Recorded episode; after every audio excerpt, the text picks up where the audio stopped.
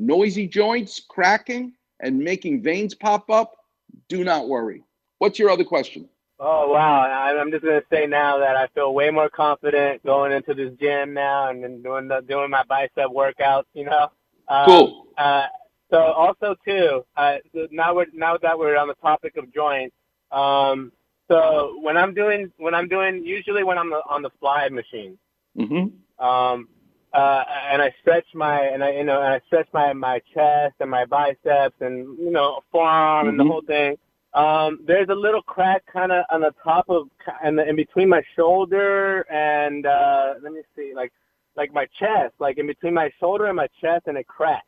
Mm-hmm. You know, only on my right side, and it feels like my it feels like my skeletons are or like my joint is about to like like pop out or something.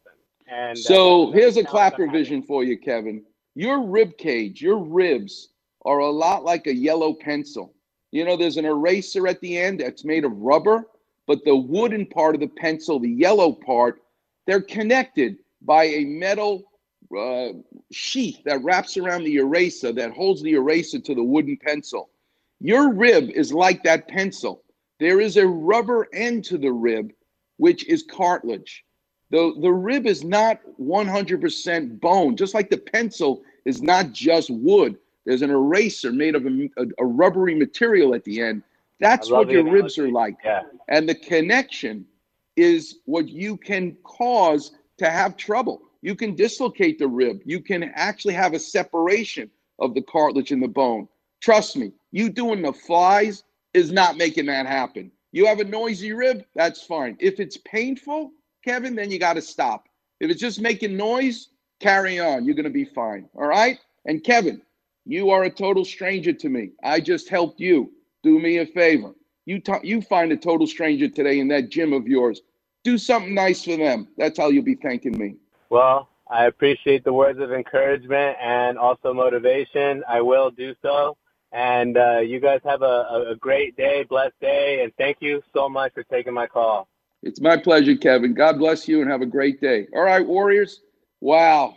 I cannot wait till 8:15 to talk to Laura about her family, three generations of making rectangular pizza. And believe me, it, uh, I'm a New Yorker and I'm a snob about pizza. It does not taste like a New York slice of pizza. But you know what?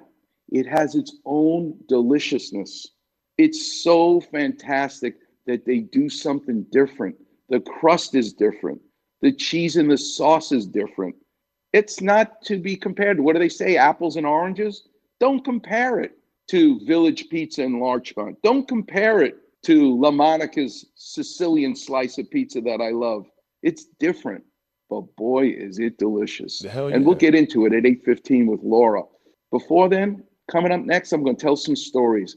When you change the shape of your world, look for the success that will come. Get out of your comfort zone in sports, in art, and certainly in my world of surgery, as well as pizza. You're listening to the one and only Weekend Warrior Show here on 710 ESPN.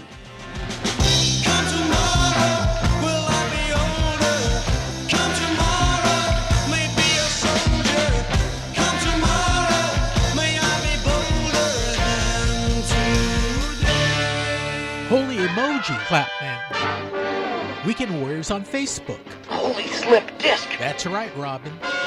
Hear listeners talk about their aches and pains. Holy hamstrings. Along with Doc's Clapper Vision. Breathe deeply. And advice to callers. On your toes, Robin. So like, follow, and enjoy a wise decision. The Weekend Warrior Facebook page. Frankly, I can think of nothing more stimulating.